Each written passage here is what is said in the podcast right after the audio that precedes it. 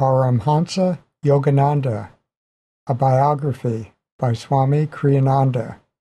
Talk 17 by Asha Praver, September 4th, 2012. Copyright 2012, Ananda Church of Self Realization, Palo Alto. Let's pray together.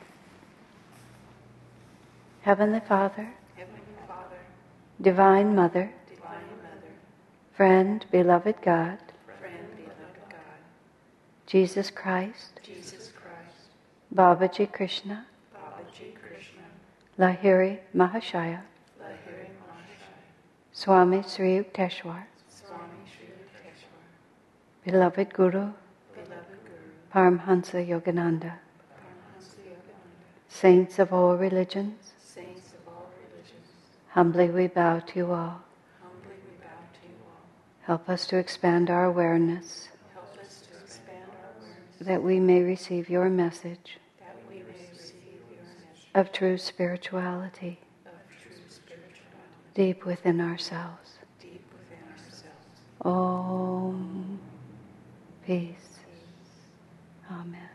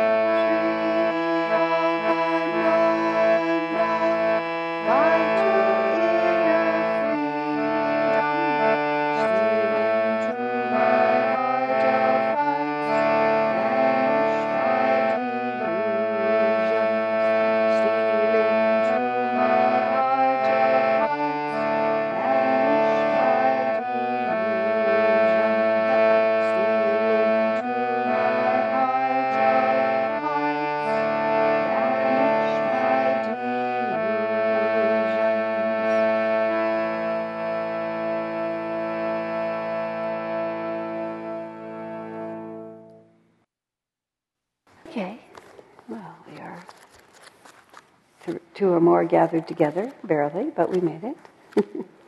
okay. so, we are on the last of three classes about true Christianity and true Hinduism. And we are going through uh, Swamiji's 15 points of the main teachings of Christ, and we're up to point number 10. So, before we go forward, does anybody have any questions or thoughts of anything we've covered until now? Number 10 is uh, not such an easy one. Living for God is martyrdom. This was a favorite saying of my guru. I mean, so it's not like it's even something he just said once and then didn't tell us again. This was a favorite saying of my guru's. Tests, suffering, opposition, misunderstanding, yes, persecution too, All these attend the spiritual journey. For God wants to be quite sure of our love. But if we meet every test with an attitude not of forbearance, but rather of joyful, willing acceptance, God will never let us down. In the end, the devotee infallibly finds that these tests of God's have pointed him always toward his highest soul happiness in the Lord. So, the word martyrdom is a question of what's being martyred.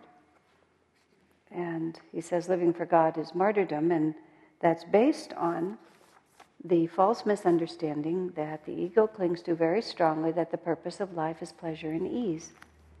And what's really being martyred is that wrong idea. And insofar as we hold to that idea that um, the whole spiritual path is what, what, what brings me happiness and what actually causes me suffering.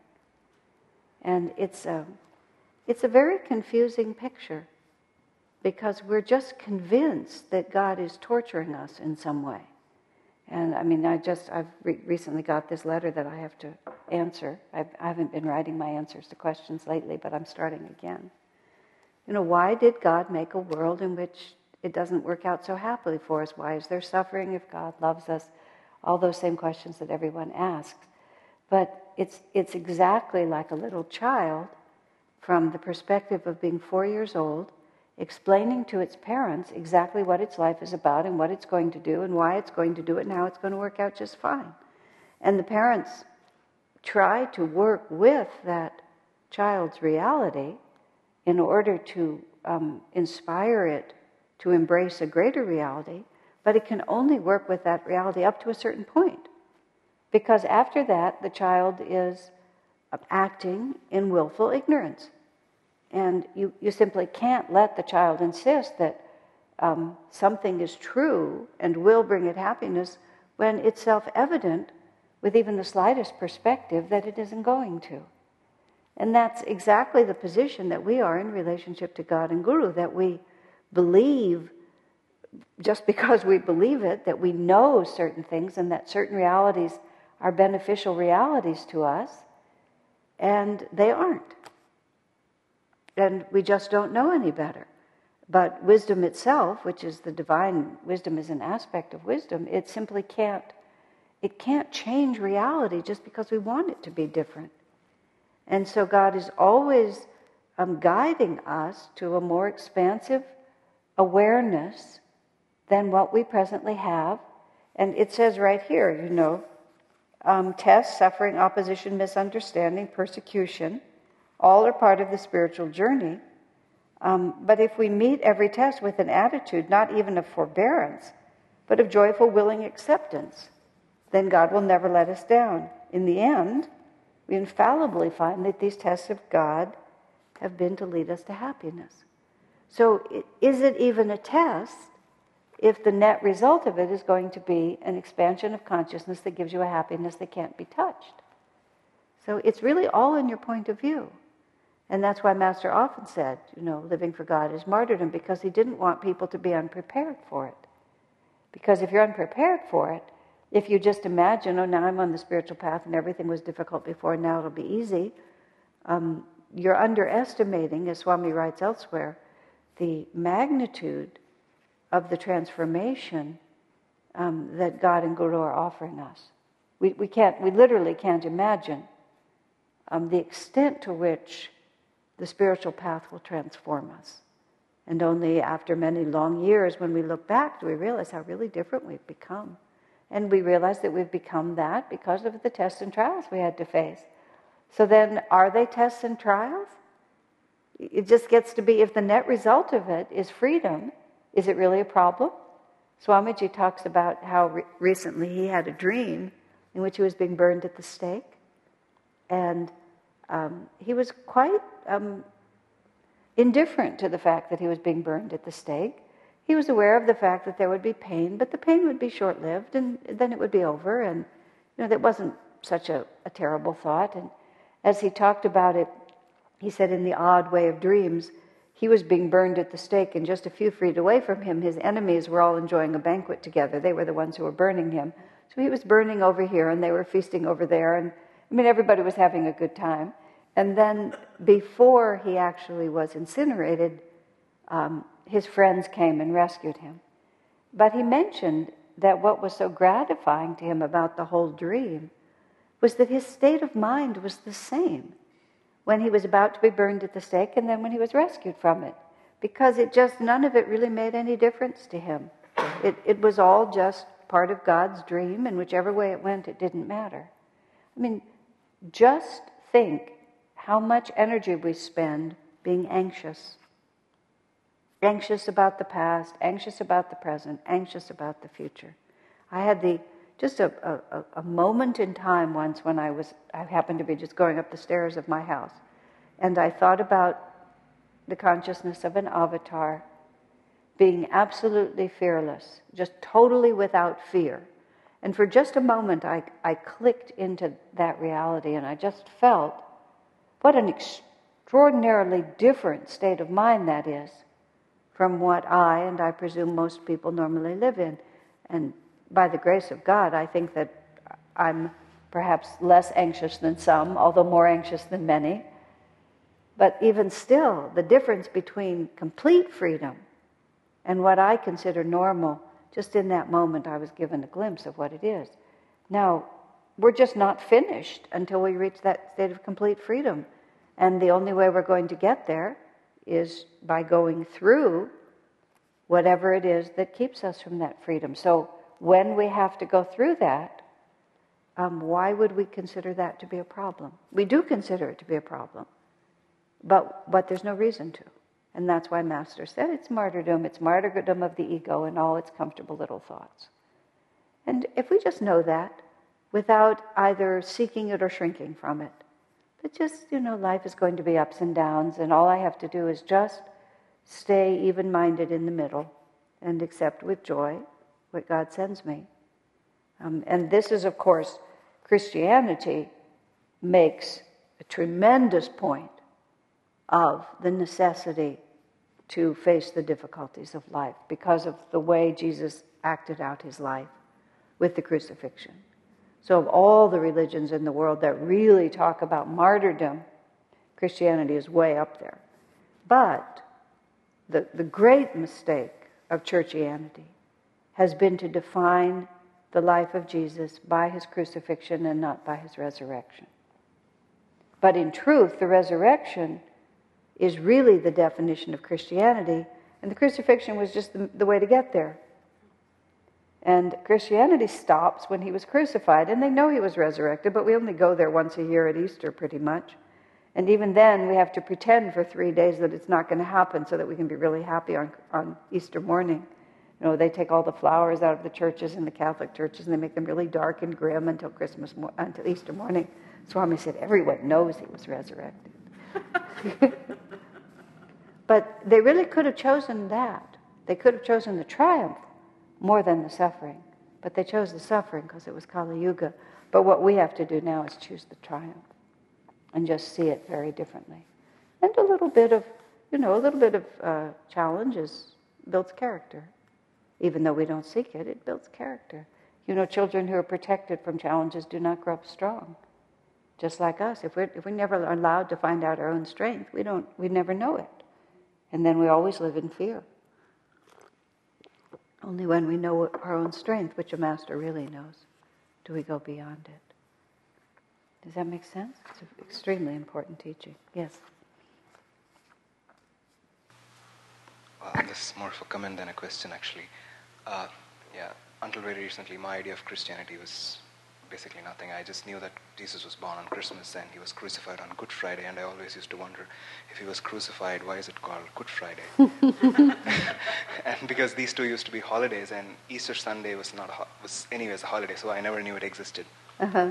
So why is it called Good? Is, the, is it the same reason why it's called Good Friday, or? That's a very good question. I have no idea. you know, were you raised in the church that told you? Uh-huh. Um, I got to be friends with Catholic nuns, and um, one of the nuns. No. But it's not your problem. It's fine. Just leave Um, it. Uh-huh. One of the, one of the nuns um, was really into suffering, Uh-huh. and I was in spiritual direction from her, and I was even saying that thing about that I was a sinner. I can't Mhm. remember the, you know, and and when I came here, and, and she was really interested in Ananda, and um, we talked about the point of view here, the way I understood it, Mhm. and um, she was furious that I, when I said that when Christ was on the cross, he was he didn't even have to feel the pain, and she was absolutely furious. Then why am I suffering? Really? Wow. Yeah, and you know we've only met one more time after that. Wow, isn't that interesting? Yeah, it, but she was really into suffering. Well, it's that's okay. Um, according to the Bhagavad Gita, according to the Christian teaching, there was only ever been one Son of God. The traditional Christian teaching, Jesus was the only Son of God. There was no revelation before him. There's been no revelation after him. He's the sole Savior of everyone. Given that, they don't really have to ever explain who he was. They just declare it. And it doesn't have to really make any sense. And when you start getting close to it, it really doesn't make any sense. In India, where there's a continuous tradition of avatars coming from age to age, from time to time, and they have a whole long history of all of these great souls, they have to understand more who these people are and why they keep arriving. And then Krishna in the Bhagavad Gita says, whenever virtue declines and vice predominates, I, the infinite spirit, take visible form to destroy evil and to bring about dharma again, righteousness again. So we then can put Jesus into the context of this, you know, never ending periodic sequence of great masters who descend for a specific purpose. But then new masters have to keep coming because culture shifts, time shifts, and the revelations become diluted. So, one of the di- enormous dilutions of Christianity has been the equation of spirituality with suffering, and that suffering in itself is a sign of being spiritual, because after all, look how Jesus suffered. And that was claiming the resurrection, the crucifixion instead of the resurrection. But Master came to fix that. And that's why in the Festival of Light we say every week, whereas in the past, suffering and sorrow was the coin of man's redemption, meaning that, you know, the Christians were, are, are convinced that you have to suffer and that's how you win God's approval. Whereas in the past, this was the way we thought, for us now, that payment has been exchanged for calm acceptance and joy. And that is one of the major messages of Yogananda as the second coming of Christ. It's an extremely important point to integrate in your mind. And it has to be balanced with the fact that trials and persecutions will come.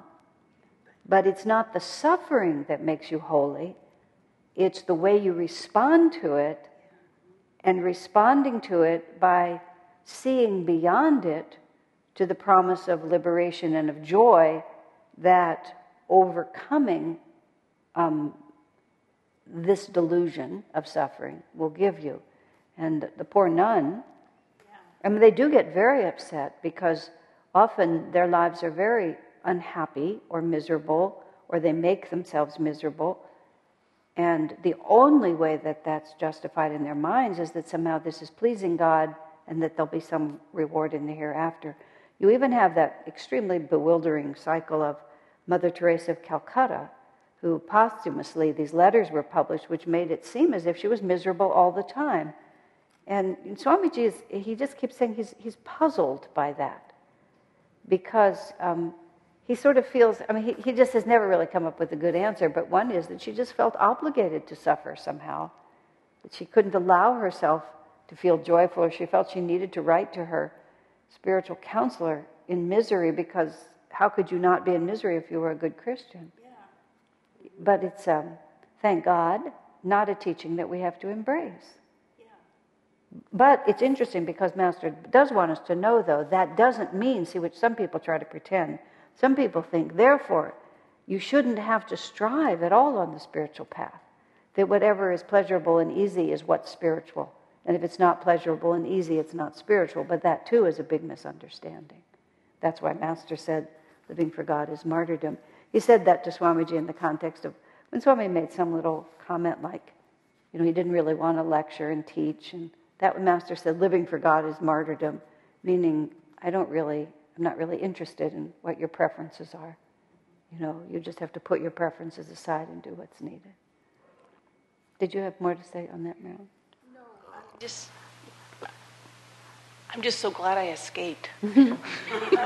That's about sums it up, doesn't it? Yeah. Thank yeah. God we escaped. Okay. Um, could we introduce renunciation into this conversation as a way to sort of uplift it, rather than sort of um, instead of ha- speaking of the speaking negatively as a um, uh, we're we're overcome. Well, no. Um, we're overcoming martyrdom, as in martyrdom's the thing we want to put away, whereas we can approach it as renunciation is the of the ego. Yeah, this is just well, sort of empathy. Well, you can, and you can reframe everything as often as you can into positive words. You know, renunciation um, is a very positive word to me. You're renouncing ego, you're renouncing limitation, you're renouncing um, limited self identity, and, and by consequence, by extension, you're embracing infinity, you're embracing a larger reality, you're embracing your soul nature. The one little thing we don't want to lose is this is just my own opinion is that we have to be prepared to work really hard.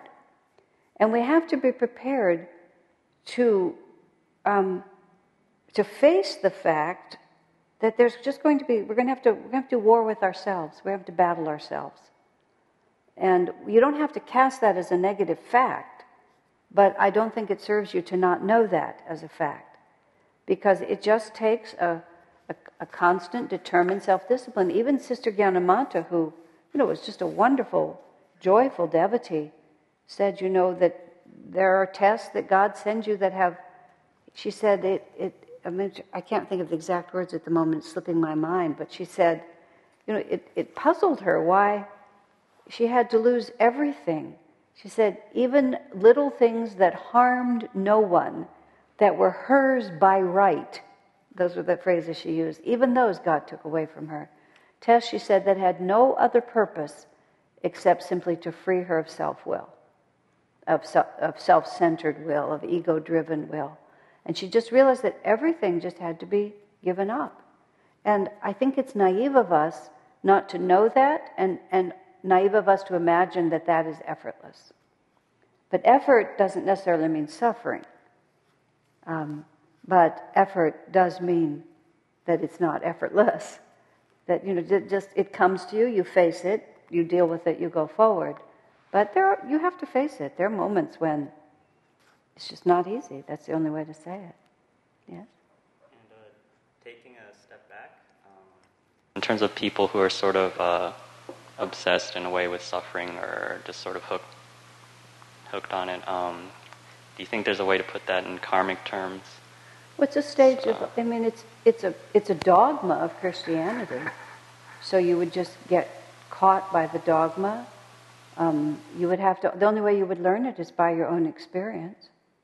And, you know, some do transcend suffering through suffering. It's, it, it, it can take you there, but in the end, what you understand is that suffering is not in itself a spiritual practice.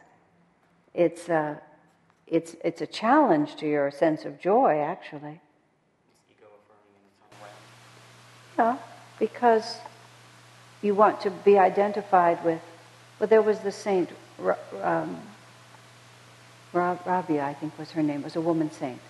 Someone said to her, you know, he is no devotee who doesn't um, willingly accept suffering for his love, out of love for God. And she said, this smacks of ego. And someone said, well, he is no devotee who doesn't joyously suffer out of love for God. She said better, but not quite right. And then they said, well, tell us, it was a woman, tell us, mother, what is the right answer? He is no devotee who doesn't forget his suffering in the contemplation of the joy of God. So you, you see there's stages that you go forward. A, the first step is the willingness, The second step is to be joyful in it. And the third step is never to define it as suffering. Because if it's what God sends you, what is wrong with it? I remember, this is so childish by comparison to what we're really talking about, but I remember being about three years old, and there was this toy shelf in my bedroom, which in my mind's eye it was huge. It was probably, couldn't have been very large because, I mean, I was just a little child. How big could it have been? But I remember it as being enormous. And I had this idea one day that I would clean it. So I pulled all the toys off and piled them in the middle of the floor and then promptly lost interest in the project. And when my mother saw what I had done, she, being a very, very appropriate mother, said, You know, you've started this, you have to finish it. And for some reason, the task just seemed enormous to me, and I was very bummed to, to have to do this. And I recall sitting in the middle of the room just kind of with that little cry that children do when they're not really crying, but they want the parents to know that they're upset about something. So I'm kind of boo hooing and whining, and then just in this the most lackadaisical kind of tragic way, picking up one tiny toy at a time, and then dropping it on the shelf, and then crying a little more and picking it up. And I remember that, and then I remember inside of myself thinking, "Oh, come on, just put the toys away. What is this?" and I've always, that's always stayed in my mind because, you know, in my adult life, I find myself with something that has to be done, and I get into this boohooing, tragic sort of attitude, whether I'm actually literally sitting there, putting out no effort, using all my effort to boohoo, and a piece of me thinks, just come on, just do it. And that's sort of what we go through. It may still be much more difficult than just putting those toys on the shelf, but it looked like a big job to a child. But nonetheless, why, why waste all this energy boo-hooing about it? Just do it. Once it's done, it's done, then it's behind you. And I mean, many times in my spiritual life, I've actually seen myself behaving as I did when I was three years old, confronted with the toy shelf, and have been helped by the simple realization oh, just quit crying and do it. I remember once, I used to cry a lot more, I used to be a lot more emotional and I was upset about something, and I flung myself on my bed, and I was going to weep. And I lay down there, and I sort of was getting myself worked up into an emotional state, and I thought, Asha, you know, you're going to be like this for a while, then you're going to get up, and then you're going to get over it. And all of this emotion is just going to exhaust you, and it's going to be just a really tiring day. And I said, okay, and I just got up. I was very proud of myself, very proud of myself, because it was just like these things happen, we don't have to, we don't have to go there. But uh, it takes, it takes a constant, um, I mean, you know, women have a greater inclination to become emotional. Men um, deal with things by becoming too stoic, and they appear to be um, transcending them, but they're merely suppressing them, and then it just becomes more complicated in other ways. But uh, it takes a solid, steady, unrelenting commitment to actually be. You see, like Swamiji, he said this many years ago. His subconscious is exactly the same as his conscious mind. See, most of us have dreams, and when the leash is off, the subconscious mind puts out things that you've suppressed on the conscious level fears or angers or disappointments, whatever they might be, whether they're past life or this life. Swami has often commented that his dreams are exactly like his waking life. There's no, he doesn't have two realities. I mean, that's, it's quite a statement when you think about it. He's really saying there's no vrittis in the chakras. That's what he's actually saying by that, which is quite something. But you don't get there just by acting good. You get there by actually releasing those samskars. Yeah. That that means he can just sit there and and not start ruminating about so and so did this to me, and I mean, he just it doesn't happen, huh? He doesn't even have to try. Mm, well, he's had to discipline himself to I mean, do it, but he no, but he's he can be he's being burned at the stake, and he's perfectly he's perfectly calm about it. He's rescued, and he's not elated. He's just indifferent. Kriyananda is not him. What happens to Kriyananda doesn't happen to him.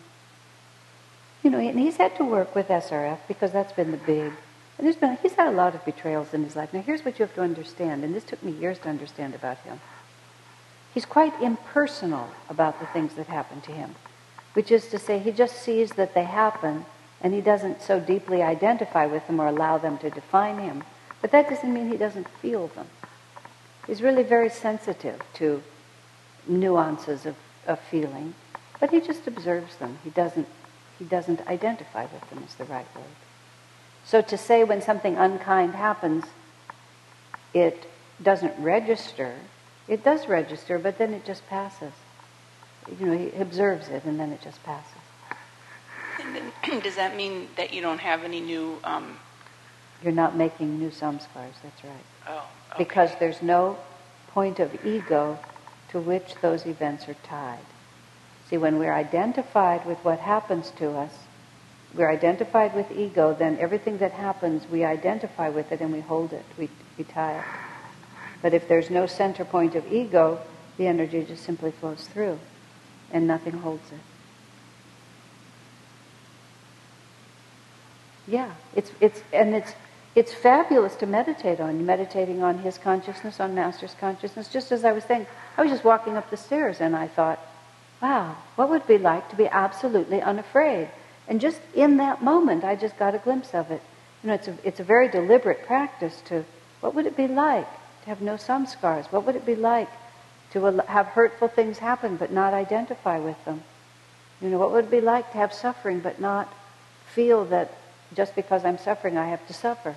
Swamiji, he had his hip replaced. He actually has two hips, but he had three hip operations because one of them had to be done again, reasons I don't remember right now.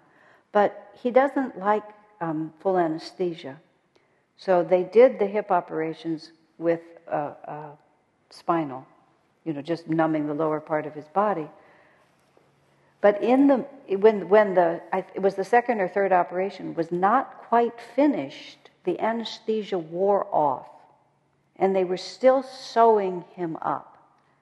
And he knew that if he gave any sign of the fact that the anesthesia had worn off, the only thing they would do would be to make him completely unconscious, and he didn't want to be made unconscious. So not only did he not ask for any anesthesia, but when you think about this, he had to sit so still that they didn't know he could feel it. And so he, he felt them sewing up his the muscles, the layers of muscle and so on. And, and he was able to be so outside of his body that he just um, they didn't even know. And it wasn't until the anesthetologist came to him in the recovery room and asked him if he could wiggle his toes. And when Swami indicated the degree to which the anesthesia had worn off, the anesthetologist worked backwards and realized what that meant. And as Swami said, turned very pale and kind of leaned against the wall because he realized what Swami had just been through, but he never mentioned it. I, I mean, I can't I, I, I practice when I have a tiny little, you know, physical thing wrong with me. I try to practice being stoic about it. I can't even imagine. I just don't even know how to go there. I was just wondering, you said he went out of his body. So, like, sometimes something really traumatic can happen, and you can go out of your body while it's happening. Well, you can dissociate from your body, but that's, that's not different? quite the same because oh. even if you dissociate, you're dissociating because there's ego suffering, and you're numbing yourself to that suffering by dissociating from it, which is a which is a psychologically unhealthy thing. To to not be afraid of it and to not identify with it is a far more subtle reality. Yeah, it's a, these are very very important distinctions because people will often hear the spiritual principles and then they will apply unhealthy psychological explanations to them which are not true. This is something quite different. Yeah. That's why I was saying the masculine response sometimes is to just close off and, and go through it stoically, but you're not really transcending it, you're just suppressing your experience of it. Yeah. Uh, in terms of the eight aspects of God, uh-huh. Um, would the approach here be um, active calmness, being actively calm? That would be very fair, actively calm. You see, it's a combination. It's love, because you feel that whatever God gives you is offered to you with love and you accept it with devotion. If somebody who loves you gives you a present, and you know they love you, and you know the present is carefully selected for you, you accept it with a, a deep gratitude. We come to the point of relationship with Divine Mother and with Guru, where we know that every single thing that happens to us life, in life is a carefully selected gift offered with love, and we learn to accept in the same spirit. Joy is obviously part of it too, because um, we're happy that God is gifting us, gifting us with enormous trials and troubles so that we can become free. Swamiji once joked, he said, You know, my enemies are really my best friends because they're helping me to work out my bad karma. He said, All of you who are my good friends are just helping me use up my good karma. Of course, he's just joking, but it's just, it's a way to look at it. But it's a joyful way to look at it. Wisdom comes into it. But active calmness is a very good one. You choose whichever works best for you. There's a sometimes sometimes love or joy is just too far beyond you. Active calmness is the best you can do. yeah. And uh, also, as um, when you said treating your enemies as sort of a gift or yeah. a welcome trial, in terms of the the Gita, Arjuna's whole deal with his family, right? That's sort of the. All the Kauravas were, all his cousins were his yeah. difficulty. Yeah. Um, you know, in the Gita, well, we'll do the Mahabharata next week. We'll talk, I mean, two weeks, and we'll start talking about that. We just pause for a second. Yeah, in the end, it was all it was, it was meant to be, and Krishna's pushing him right through the whole experience and telling him to not bewail it, but just embrace it. So it's the Kshatriya's dharma. He had to do it. Kings have to be kings. Kshatriyas have to be kshatriyas. Yeah. Hmm. Okay. Yep. All right, then we'll go on to number 11. We must forgive everyone who tries to harm us, for all men in their heart of hearts want only bliss. Everything they do, whether wise or foolish, kind or unkind, unselfish or selfish, is done with the ulterior motive of achieving bliss. If others try to harm one, it is only this desire surfacing in them in a distorted way. No matter how they treat you, therefore, accept that treatment gratefully. View it as a blessing from God sent to free you from ego bondage. These things all sound so good until they actually happen. and then when they actually happen, you know, one's instinctive desire to have your feelings hurt, to be justified, to want to explain. It's just um, fascinating to watch the way the delusion plays itself out in us. And I mean, it's that's why this chapter is so marvelous because you just get these principles clear in your mind. Everyone wants bliss, even when they mistreat you in ways that are self-evidently um, wrong, according to the principles of Dharma, the person is doing it because on some weird level he thinks it's going to make him happy to do so. He's probably not thinking of your happiness, he's probably thinking only of his own. Swamiji tells us, it's interesting with Swamiji, he tells us some of the same stories over and over again. And you know, there's a tendency sometimes to think, oh, I've heard this before. But the most fascinating thing about many of the stories he repeats is that when you really listen to them closely, you, you, you begin to get it on a deeper level. And he has told us the story recently, because it happened relatively recently, of being in Florence and having the dream in which he saw all these different kinds of people, and he realized that all of them were just seeking bliss, no matter how they were behaving, no matter how criminal or unkind or holy they appeared, they were all exactly the same. They were all doing the same thing um, from their own point of view, which was that they were seeking bliss. And of course, Swamiji in his own life has had only one intention, and that intention has been to seek bliss. And that unified him with everybody on the planet.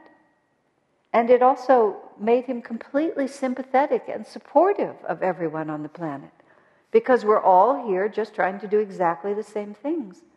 Um, and when we have a tendency to identify with the body that we're in and the ego that's associated with it, and feel that somebody else is trying to do something to hurt this one, the first thing that comes to our mind is not always how in our hearts we're at one with those people.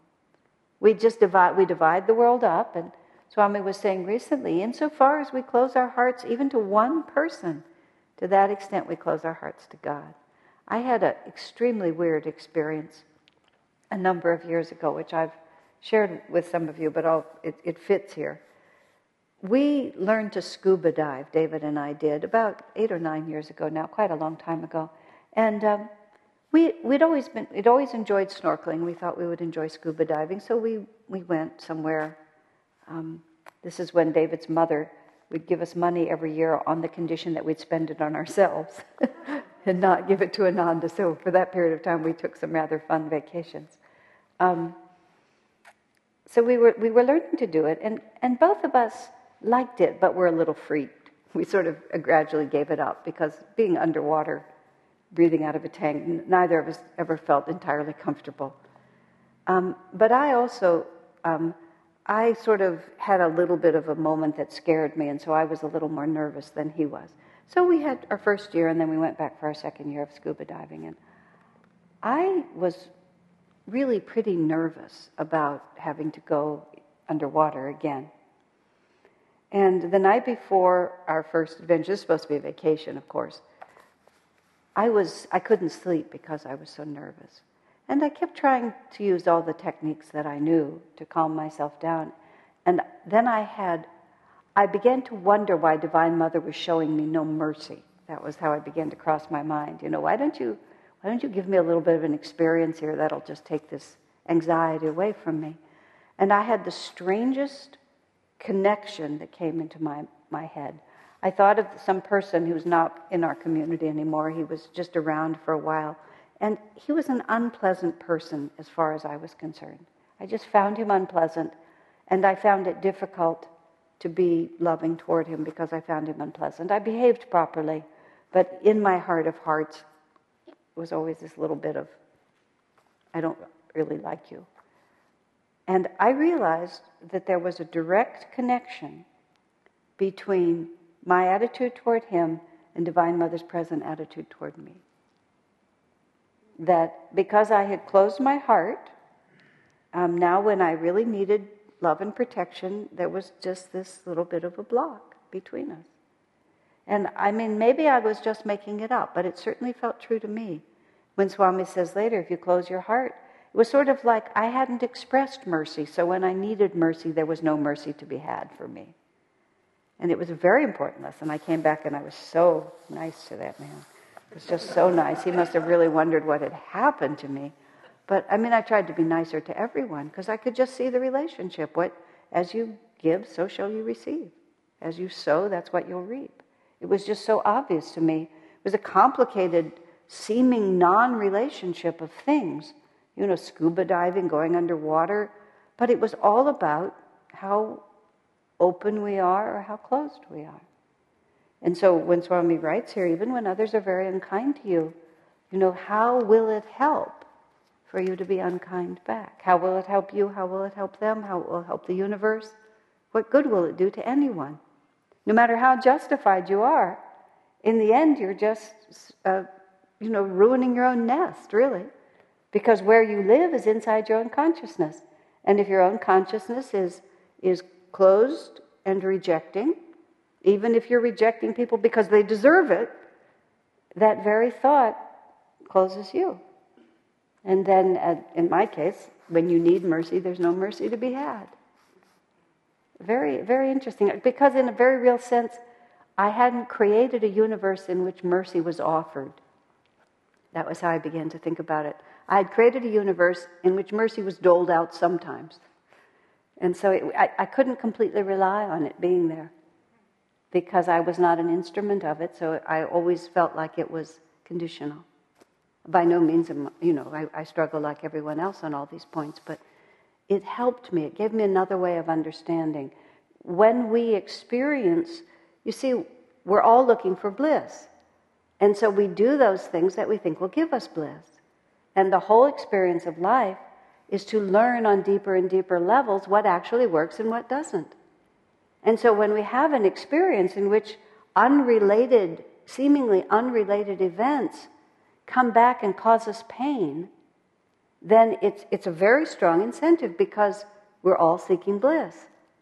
And when we realize that this is not a bliss producing attitude, even if we're still, you know, in the habit of going that way, um, that's what begins to undermine the habit. Dogma doesn't, fear, you know, of punishment doesn't necessarily do it.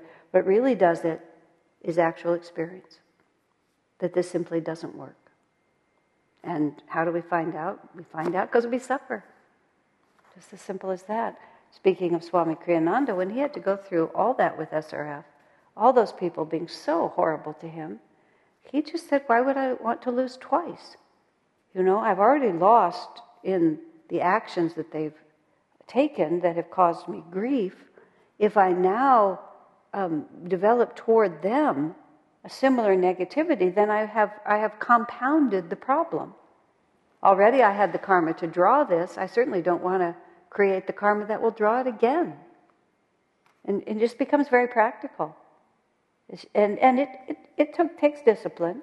You know, he, he describes it as the greatest test of his life, and that he's had to concentrate and use his willpower to respond correctly. And he often tells us with great um, satisfaction that he feels no animosity at all toward them, even though several of those people behaved toward him very badly.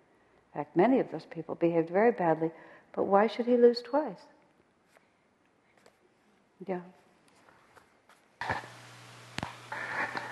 So is this feeling like neutral?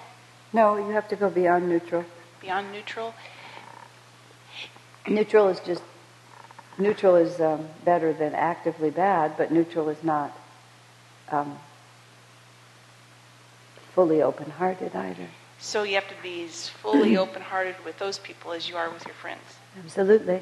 Oh, when we were in the yeah, oh brother, that's the right response. When we were in the middle of the when we were in the middle of the lawsuits and people were just treating Swamiji in just unbelievable ways, he said at one point, he said, I thought I was doing well because I was accepting this test. He said, but I have to love this test. And I was accepting people's um, betrayal of me. He said, but I have to love them even if they're betraying me. It's not enough. I mean, he came, he came back from a period of retreat and said, it's not enough. I thought that was enough. It isn't. Because otherwise you're still bound. I mean, it's not enough in the sense that you're not free. To be neutral is progress, but to be neutral, still you're identified with it and you've risen to neutral. When you completely don't identify, there's the story of Corrie and Betsy ten Boom who were in the concentration camp for helping Jews.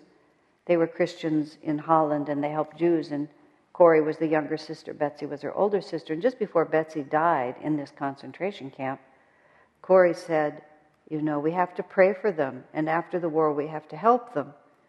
And Corrie thought Betsy was talking about the Jews and then realized with horror that she was talking about the guards in the prison. And, and Betsy's sympathy had just gone out for the people who were perpetrating this horror. And, and she was even more sympathetic toward them than the ones who were receiving it because he saw that, she saw that they were in even more trouble and made Corrie promise to help them, which was not an easy promise for Corrie to make, but in the end, that, that's precisely what they did. Amazing. Yeah. So uh, I definitely believe everything you're saying, and of course, I aspire to that, and uh,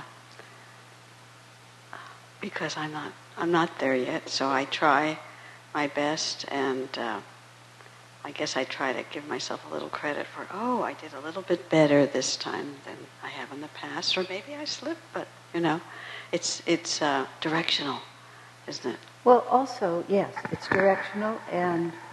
Our spirituality grows like a seed from the center point within us, and you simply cannot get to there except from here. So whatever it is that you're trying to accomplish, wherever you are, is the only place you can be, and you just have to keep expanding from that point. I, I don't, you know, what you presently attain is so irrelevant compared to how determined you are to persevere, and that's uh, that's something that's that's taken me many many years to understand that.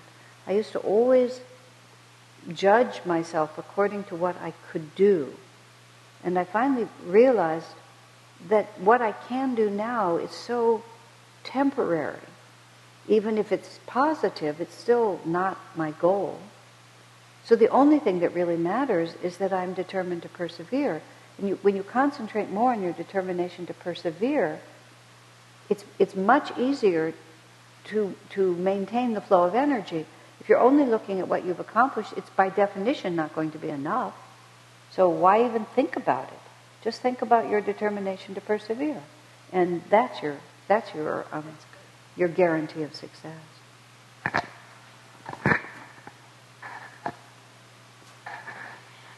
The love is impersonal, though. The love is impersonal. Personal. But you can't love your friends with, you know, like emotion and then love your enemies with impersonal. That doesn't count. Everybody's got to be kind of an impersonal love. That's where you're going. That's where you're going. Impersonal, it's important to understand what that really means. Okay. Impersonal simply means that it's not um, dependent on ego, their ego or yours. You're impersonal, you're mostly impersonal about yourself. You're not thinking about yourself in the situation. See, personal love says, I like you because you're nice, because you're very nice, because you like me, because you're my mother or my husband or my child. It's all defined by some limited condition. And usually the personal is the personal is you. The way you treat me is how I treat you. Impersonal is I just respond according to what's right, and how you respond to me is not doesn't determine my feelings toward you. You're not impersonal about that person. You know, you you can be very attentive to what that person needs. You're impersonal about yourself. So if you're if somebody doesn't like you and treats you badly, it doesn't have anything to do with your feelings, because how they treat me is not the issue. It's my responsibility in life to love everyone as a child of God, so I do. And if you're a beautiful, happy, lovely person, you can observe that they're beautiful and happy and lovely, and you can enjoy all of that, but you still, within yourself, you love because it's the right thing to do, not because that person pleases you. Because if you love people because they please you, then what happens when they don't? And then all of a sudden your love is vulnerable to other people's actions. You know, it almost seems um, easier to learn to love impersonally than it does to love, I guess, conditionally or just because somebody's your friend and then, then they do something to disappoint you and then you got to struggle to try and stay friends. Yeah, all of that is why there's more bliss on the spiritual path than there is not on the spiritual path. Yeah. But also, even with your friends, you have to behave appropriately. Or even with your enemies, you have to behave appropriately. You may wish someone well, have no animosity toward them, but you still may have to stand up and fight them very, very strong. In fact, never be passive in your dedication. Even Jesus drove the money changers out of the temple. So commit yourself fearlessly to the truth always. We cannot be responsible for the actions of others, but we can and must accept responsibility before God for our own actions. And that's an aspect of this that is very important because sometimes people think to be impersonal or unconditional in their love means that they never stand up for anything. Oh, if that's how you feel about it, if that's your truth, that's just fine. But it isn't. We have to be committed ourselves. And when people behave inappropriately in relation to what is of value to us, we have to respond in the right way. But that doesn't mean we close our hearts or we wish them ill. It just means we have to be appropriate. You know, the SRF is a good example. Swami has fought extremely hard for the rights of Ananda and has stood up extremely strongly and has spoken out very critically toward many things that SRF has done to the point where people criticize him for being so critical. And then he sort of says, you know, but, but I don't have any ill will toward them, and not everyone can see that. People think that because he's so forceful, that it, mu- that it must be tied to his own personal feelings. But it isn't. It's just that's the right way to respond because he has a responsibility to Master's work and he feels a responsibility toward those his guru bhais because no one else is going to say it to them and he feels it needs to be said. He says it with force. He says it with feeling, but that doesn't mean that there's personal feeling. Now, I mean that's how I that's how I've always read it. Some people read it differently, but I've always read it that way. And so we have to not be um, passive in our dedication. And we mustn't mistake strong action for ego based action. I mean, Master stood up and, you know, told the, those rich people that God was displeased with them. Master went to the, um, the raw foods place and told them that they were on a collision course and that people there were going to die of malnutrition. And they didn't like it, but he said it anyway because he, was, he wasn't passive. He was committed to the truth. They asked him, he told them. But he wished them well. See, so often when others of us speak, we're not speaking impersonal truth. We're speaking our, our preferences and trying to make people be different because we need them to be different rather than God wants us to speak that way. And sometimes we're in between and we just have to practice. you know. Does that make sense, Marilyn? Yeah, sure does. Yeah. And so a lot of times, depending on where you are, sometimes you have to just learn, a person really just has to learn to speak up. And it doesn't, I mean, Swami had said to me at different times in my life, I, I had some point of view, and I said it wasn't a popular point of view, and I said, well, I'm so emotional about it. He said, doesn't matter. You just have to speak up anyway. Because he knew that I needed to learn to speak up without emotion. And not speaking up was not going to solve the problem. It just, I had to learn both sides of it. I had to learn how to speak more calmly, and suppressing my desire to speak wasn't going to take me where I needed to go. It was, it was directional. Yeah. So it all depends on where you're standing as we talk about different times. It's not the same for everyone. It depends on what you're trying to unravel. What's, what's, so don't be passive in your dedication. So we learn to get better and better at it. What were we going to say?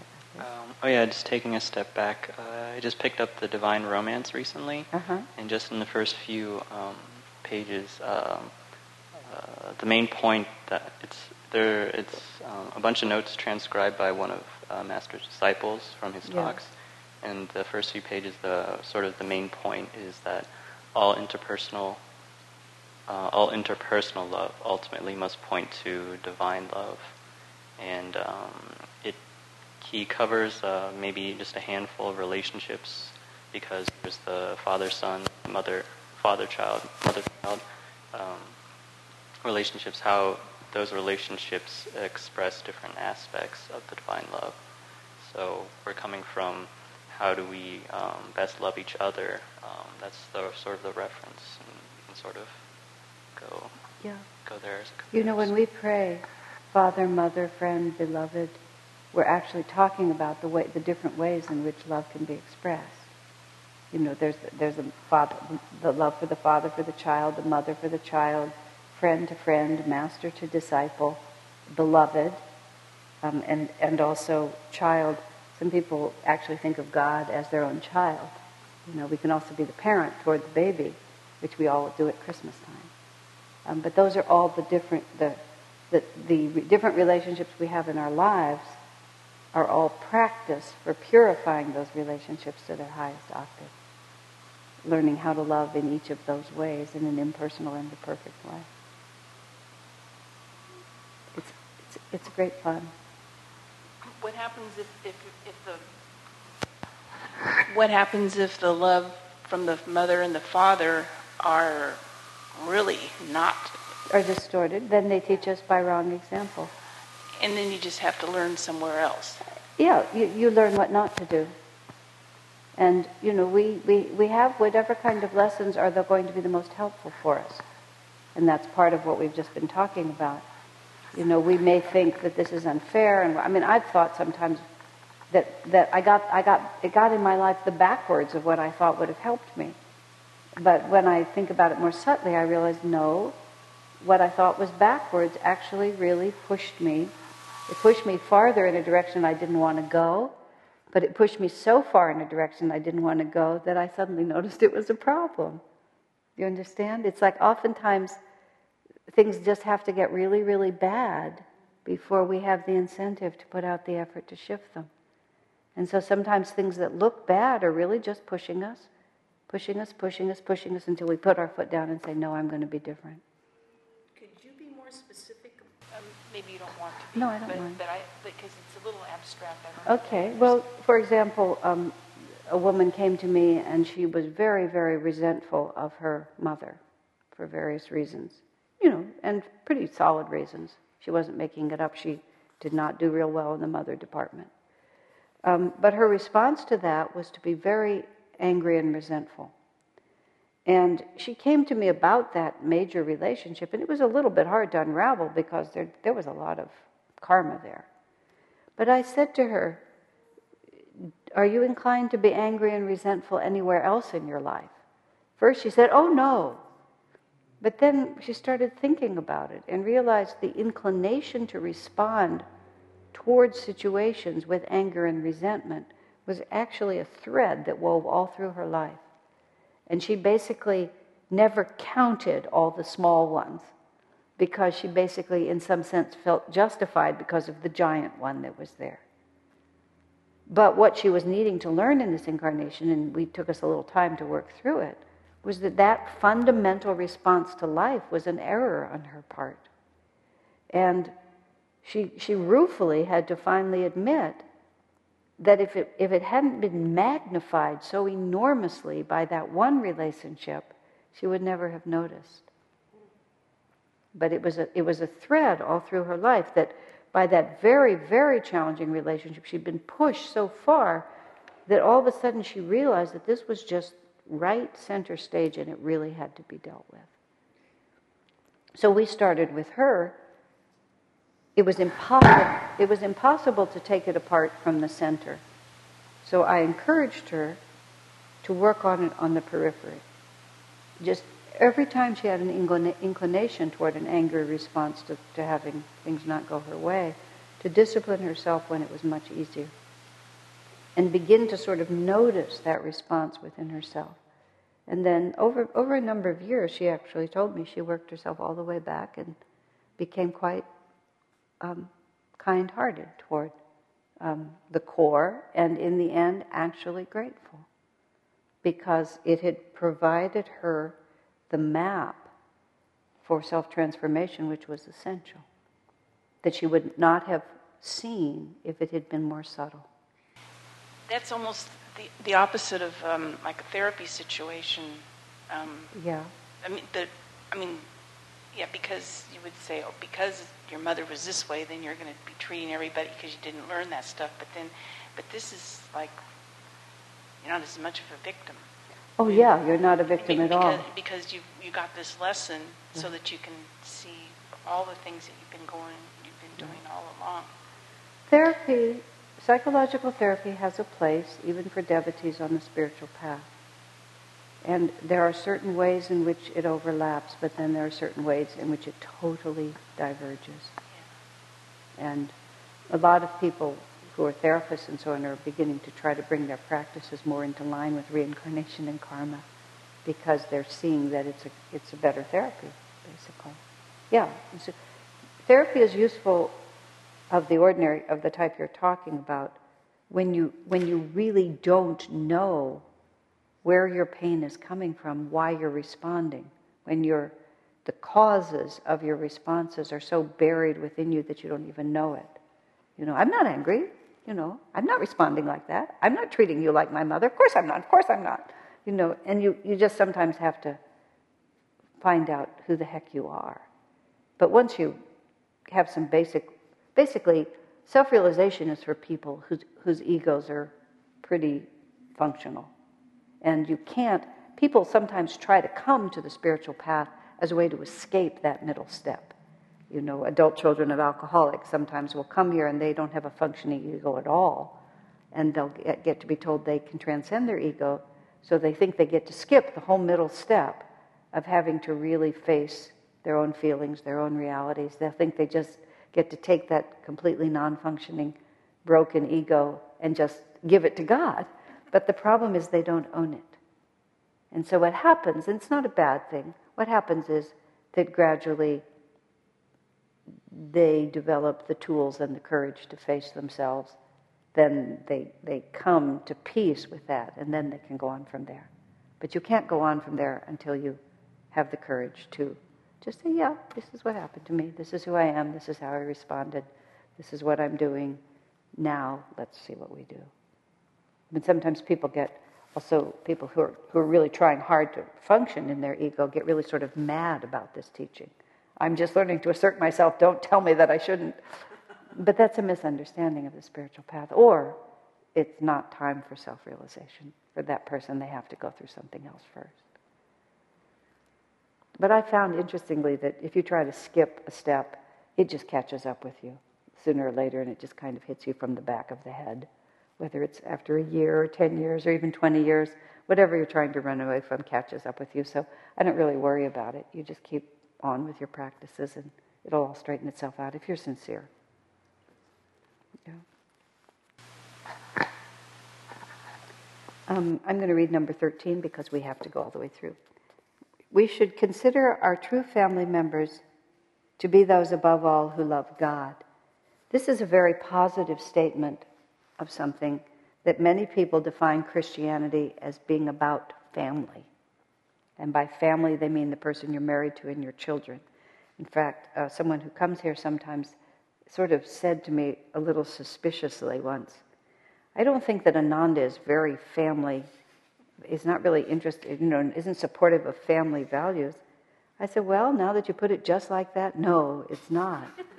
you know, it's by no means that we're not supportive, but we don't really think that religion is defined by your marriage and how you take care of your kids. Of course, if you're a dharmic, honorable person, you should behave in a dharmic and honorable way, and that means if you have responsibilities, you should carry them out right, out appropriately. But your search for God transcends everything. And, and Christianity is just, nowadays, has just sort of become down to the most mundane realities.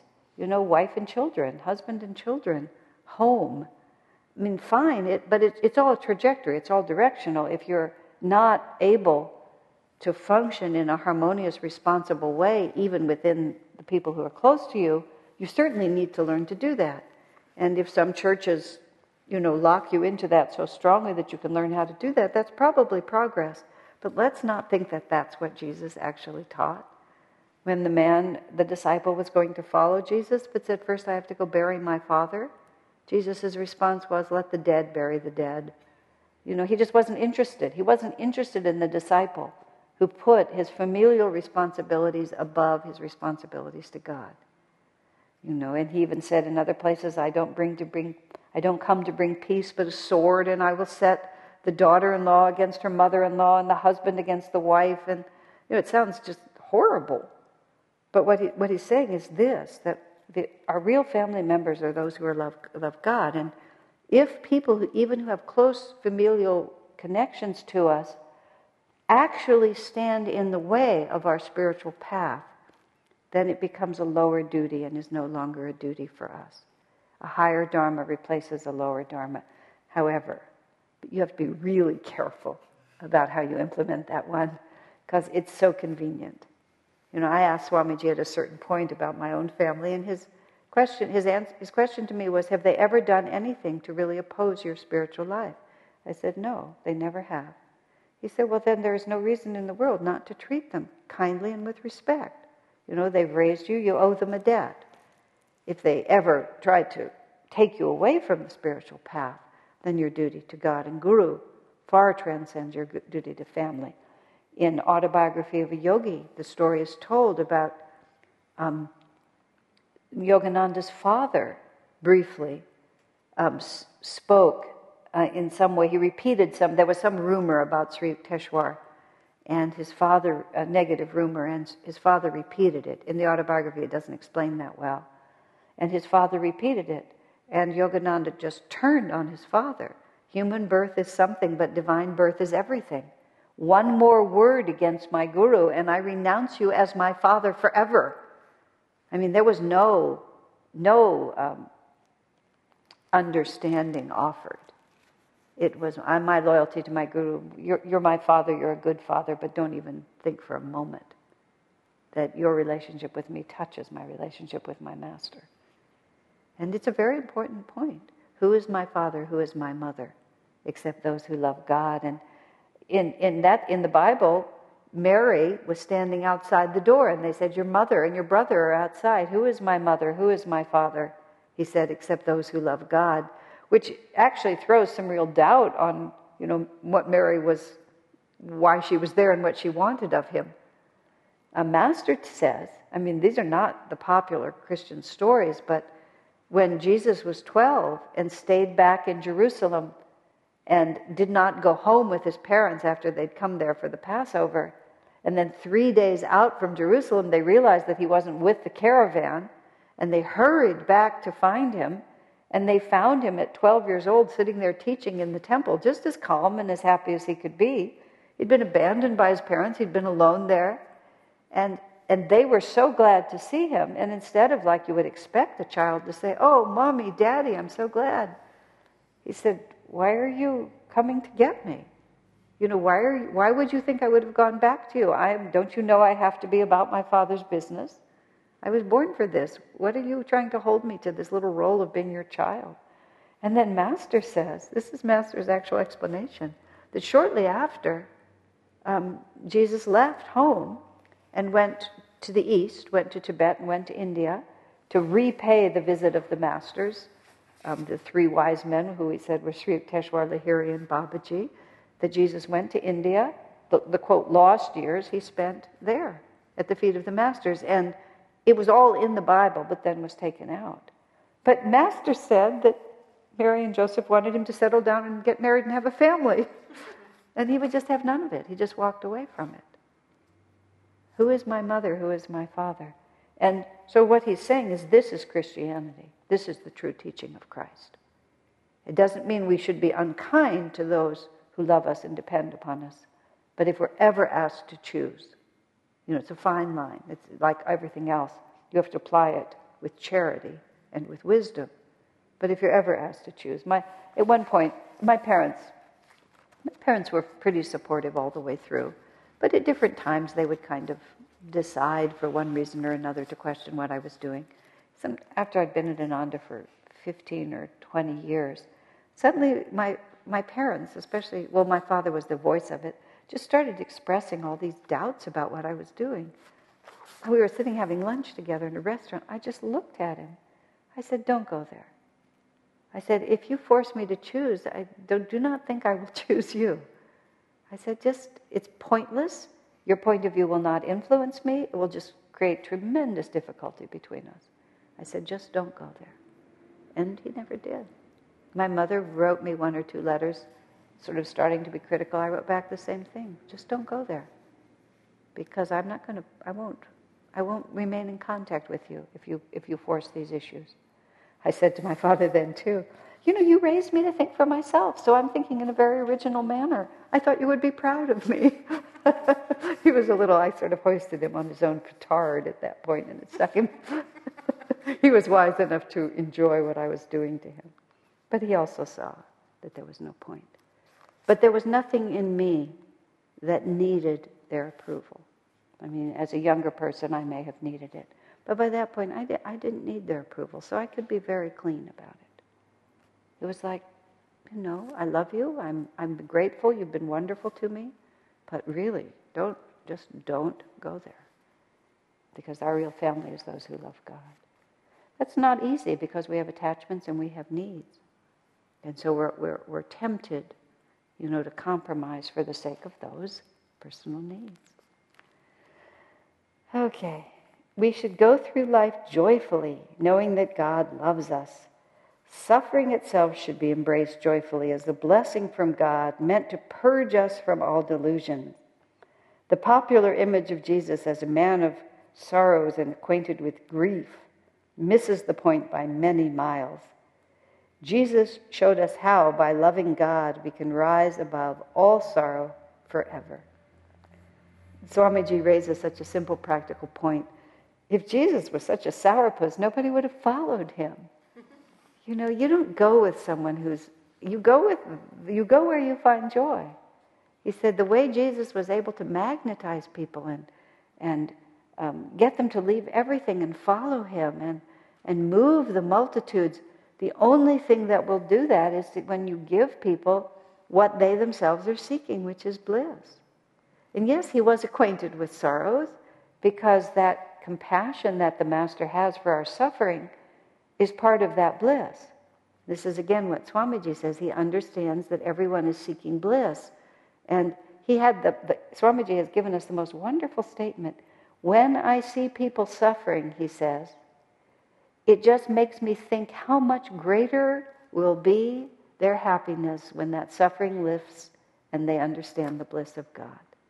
And so far from their suffering making him sad, he turns it to a way that makes him even more blissful because he sees how, how, how much relief they will feel when that bliss comes. That's what I was explaining in some class, some of the classes I was giving after David and I went to Los Angeles for the funeral of his sister and lived through that experience there where in that very fine community of very honorable and successful Jews, they still had no way of dealing with her death. And as a consequence, there was just a, a, a layer of grief that went through there that was impossible to relieve. There was absolutely nothing. There was nothing that we could do. There was much that I, I could have said, but none of it was would have been welcome, comprehended, was invited. So we just did nothing. We just walked around in blue in an almost 100% sea of black. Everybody was wearing black except for us and two other people who were wearing partially black. We actually were. It was it was a it was a beautiful ceremony in this beautiful cemetery, and um, where she was going to be interred in the interred is that how you say it in the ground was really not very far from where the the, the service was held. But we got in cars to drive there, but they encouraged everyone else to walk. So I'm in this car, and I look back, and there were like about 250 people walking behind us, all in black. It was actually really beautiful because it was sort of like, pardon me? What is night to the yogi? Yeah, exactly. But that the car was moving slowly. The, the um, cemetery grounds were beautiful. They had many individual trees at a little bit of distance from each other, and each tree was some unique, it was a different kind of tree, and each one was beautifully grown and tended. Looking out at the trees, it was a very intense moment. I said to my um, nephew, I said, it must be a really special incarnation to be a tree in this cemetery because each one of them had so much consciousness and they were just so majestic. And then all these people in black sort of wandering through it. It was, it was really a terrific ceremony from the point of view of just ritually walking people through the grief process, except that they didn't know where they were going. But uh, let's see, why did I say that? Oh, yes, we should go through life joyfully, knowing that God loves us, and the popular Im- image of Jesus as a man of sorrows. And, and to realize that it's not wrong to feel joyful in the face of difficulties. But here's what I was going to say this was the real point. What finally just eased my heart in that whole situation, and really eased it completely, was oh, that's right. It's because of incarnations like this that people later seek God. Because the next time they put all their eggs in the basket of human life, there's a little bit of them that thinks, wow, I wonder if this is going to work. I wonder if the grief at the end of this is going to be worth the pleasure that I'm going to get for a while. And then you begin to think seriously, maybe there's another way to live. I mean, all of us, I mean, many of us, and I speak of myself for sure, I came on the spiritual path very young because I, I know, and when I asked Swami this, I said, Sir, I never suffered. I had a really fortunate life.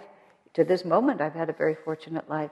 But I was so intense about happiness, even though it had never been denied me. But he just looked at me so obviously, past lives, Asha. And I was looking at all those people and looking at my um, brother-in-law and, you know, his grief over the what felt to him like the tragic and premature loss of his wife. I thought, well, these are the experiences that cause you to think more deeply. And I was born with this thought, I don't, I don't want to just walk into the whole story around me. There has to be another answer. Why do we think of that? Because everyone is seeking bliss, and if this didn't bring me bliss, maybe I need to try something else. And the only way you find that is from experience. And so the experience they were having was not something to be shirked, and it wasn't from it wasn't right for me to shirk it even. I needed to just let them have that experience and be just allow it to happen and not in my heart shrink from it because it was all very positive. And of course, the more you can just relax into that reality, the more when it happens to you, you're also relaxed into it. Yes. Well, sometimes there's things, um, you know, like with other people that j- they're just unbearable to think about, and um, and, and, animals and stuff. Um, and it seems like thinking, well, okay, in the next, this is, in, and they're not going to learn anything in this incarnation, you know, to, to bring them relief. It doesn't seem. But, but it's okay for me to, um, to, to realize that this is their life, this incarnation, and, and sooner or later you have to get over the thought that it's unbearable. But you live on two levels, Marilyn, you have to understand. Master wept for the suffering that people went through. He was not indifferent to it. Jesus was not indifferent to it. He is, I mean, in fact, the masters are, are far more tender hearted than we are because they have a greater capacity to feel. So they're not indifferent to our sufferings. They're not cold in the face of our sufferings. They weep, they literally, they weep for us. But their grief is tempered by their perspective. And their perspective is that sooner or later we're all going to come to bliss. So even if this is a very difficult time and my heart breaks for the suffering that you're inflicting upon yourself, they know that there's a happy ending at the end of the story. And it doesn't make this chapter any more, more enjoyable. And it doesn't make them at all indifferent, and they work as hard as they can to ease our suffering, but they're not frightened by it. So sometimes I might have to suffer thinking about these things, but well, eventually grief goes away. It's just like happiness goes away, grief goes away too. But you want sadness. you want to not. Go ahead. Finish your thought. Um, so just not be afraid while not I'm to in be grief. afraid, exactly, and also not to be afraid. See, I realized at some point, Marilyn, that I was willing to believe that difficult things that came to me were for my own good, and therefore, even if I didn't enjoy them and even if it was hard, I would get through them, and at the end, there would be a, a divine blessing because of my courage or my perseverance, even if I was a coward, as long as I didn't give up. But I wasn't willing to offer that same respect to others. When others were trapped in painful situations, I became quite panicky about their suffering until I finally realized that I wasn't respecting their divine potential at all. I was imagining that only I could have courage in the face of difficult situations, but everybody else had to be pitied, and I had to panic over it. And I realized how distorted that point of view is. Even animals, you know, anything, everything that happens in this world, it's, it's, a, it's a world of misery and suffering. That's why Krishna says, Get away from my ocean of misery. It is a world of misery, there's just no way around it. And the masters suffer with us for that. Jesus wept in the Garden of Gethsemane, not for himself, but for the fact that he'd brought this message and once again it was going to be rejected. And he knew what that meant more than, more than the people who were rejecting him. He knew what they were rejecting. He knew what they were condemning themselves to. He knew the misery they were going to have to go through. And it, it made him weep. But he wasn't afraid. He was just sorry for them and suffering for them. Um, but but he, he, he knew it's quite different. I mean, if you can understand that, people panic about suffering, and there's no reason to panic. It's going to come inevitably to you, me, and to everyone, and to every creature on earth.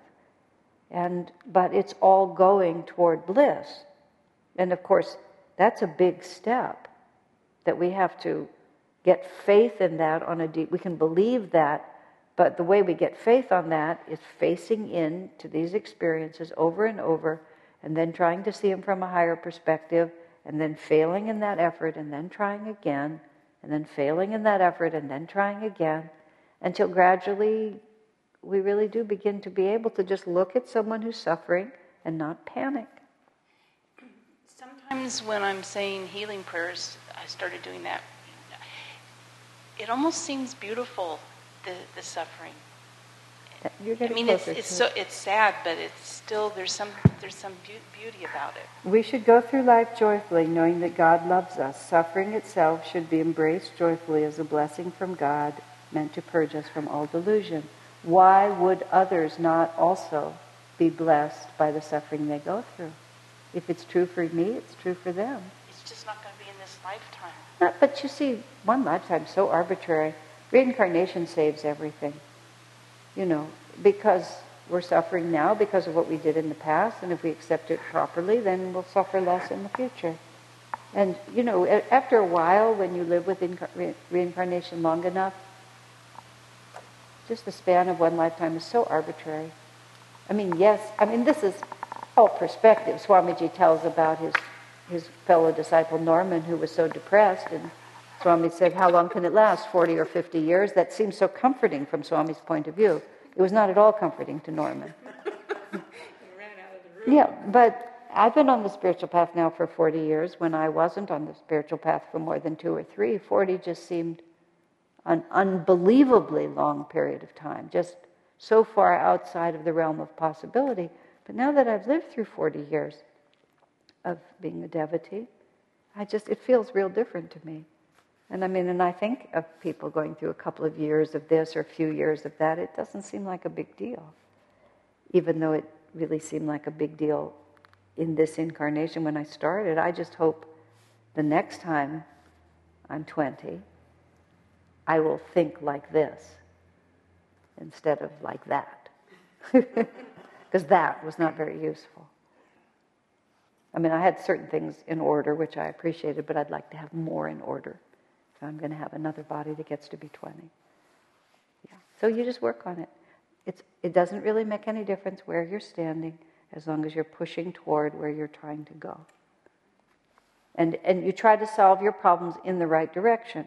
That's what I was saying. To merely suppress your feelings is not transcending them. You know, to merely outlast your emotions is not the same as facing into them and really understanding it on a deeper level. You do the best you can.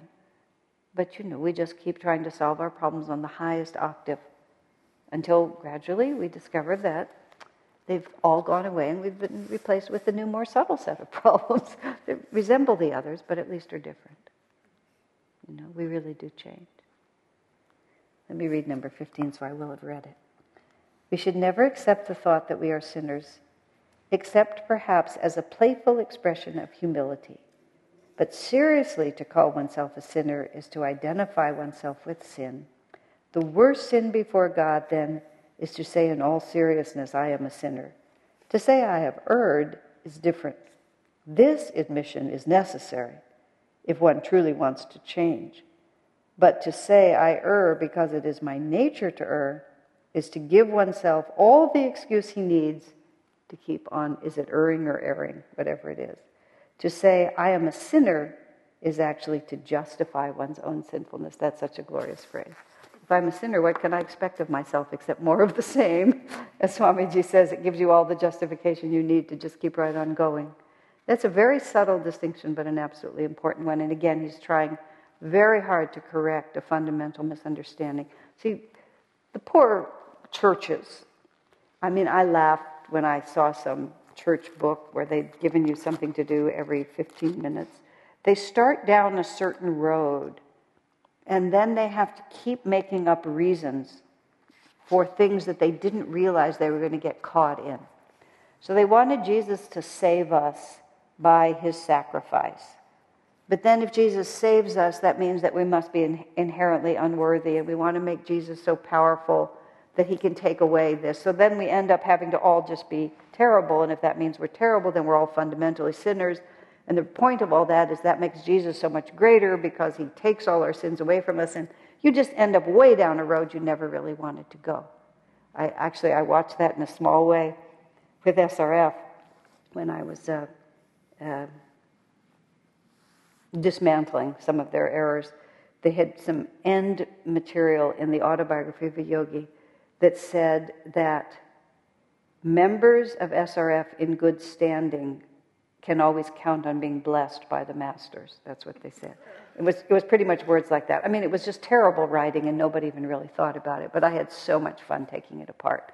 So, like, before I become a member, does that mean I don't have the blessings of the masters? And if I fall behind in my dues, does that mean that those blessings are withdrawn? You know, and like who decides? And you get some of the masters if you pay some of the money, and, and like it's just it's just terrible. But they didn't mean to say that, but that's what they actually said. And a whole lot of Christian dogma, I know, just got formed by accident. They just started down a road and then they had to start answering questions. What happens to unbaptized babies? They go to limbo, they decided, whatever limbo was. You know, Catholics grew up trying to, praying for babies who were caught in limbo. Now they've decided there is no such thing as limbo because it's just too ridiculous and unsupportable. But at some point, somebody asked, well, what happens to the unbaptized babies? So somebody made up a doctrine. Didn't have anything to do with Jesus. This whole business of being a sinner um, has a certain metaphysical base because we do feel ourselves being drawn against our will to do things that we don't want to do. But the Gita answers it so much more constructively. Why is it that we seem compelled against our best interest, desire and anger? That's what takes us there. But then you see you're dealing with your own characteristics, which you can then dismantle. And we do feel like we have a side of our nature that's beyond our control, but it's absolutely essential that we just recognize that the only thing, the difference between a saint and the most terrible person in the world is how they behave. There's nothing inherent. It's all just vrittis.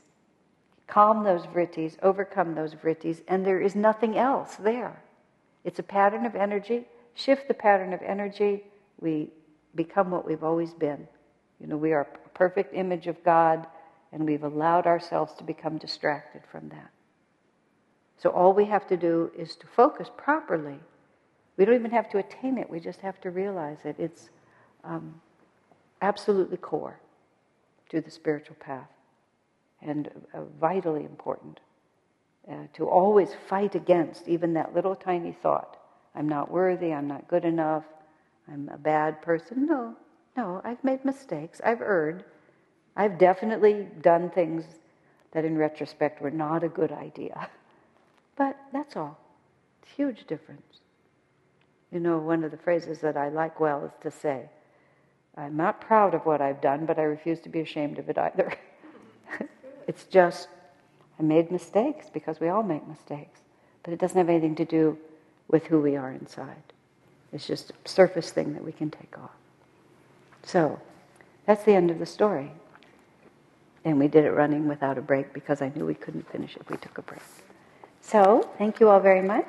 We will now take a week off because Swamiji will be with us next week. And then when we come back, we'll start in on the Mahabharata, which will really be a whole different story. We'll do the Mahabharata and then we'll do the Ramayana, and that'll take us into Christmas. Great fun. Thank you all very much.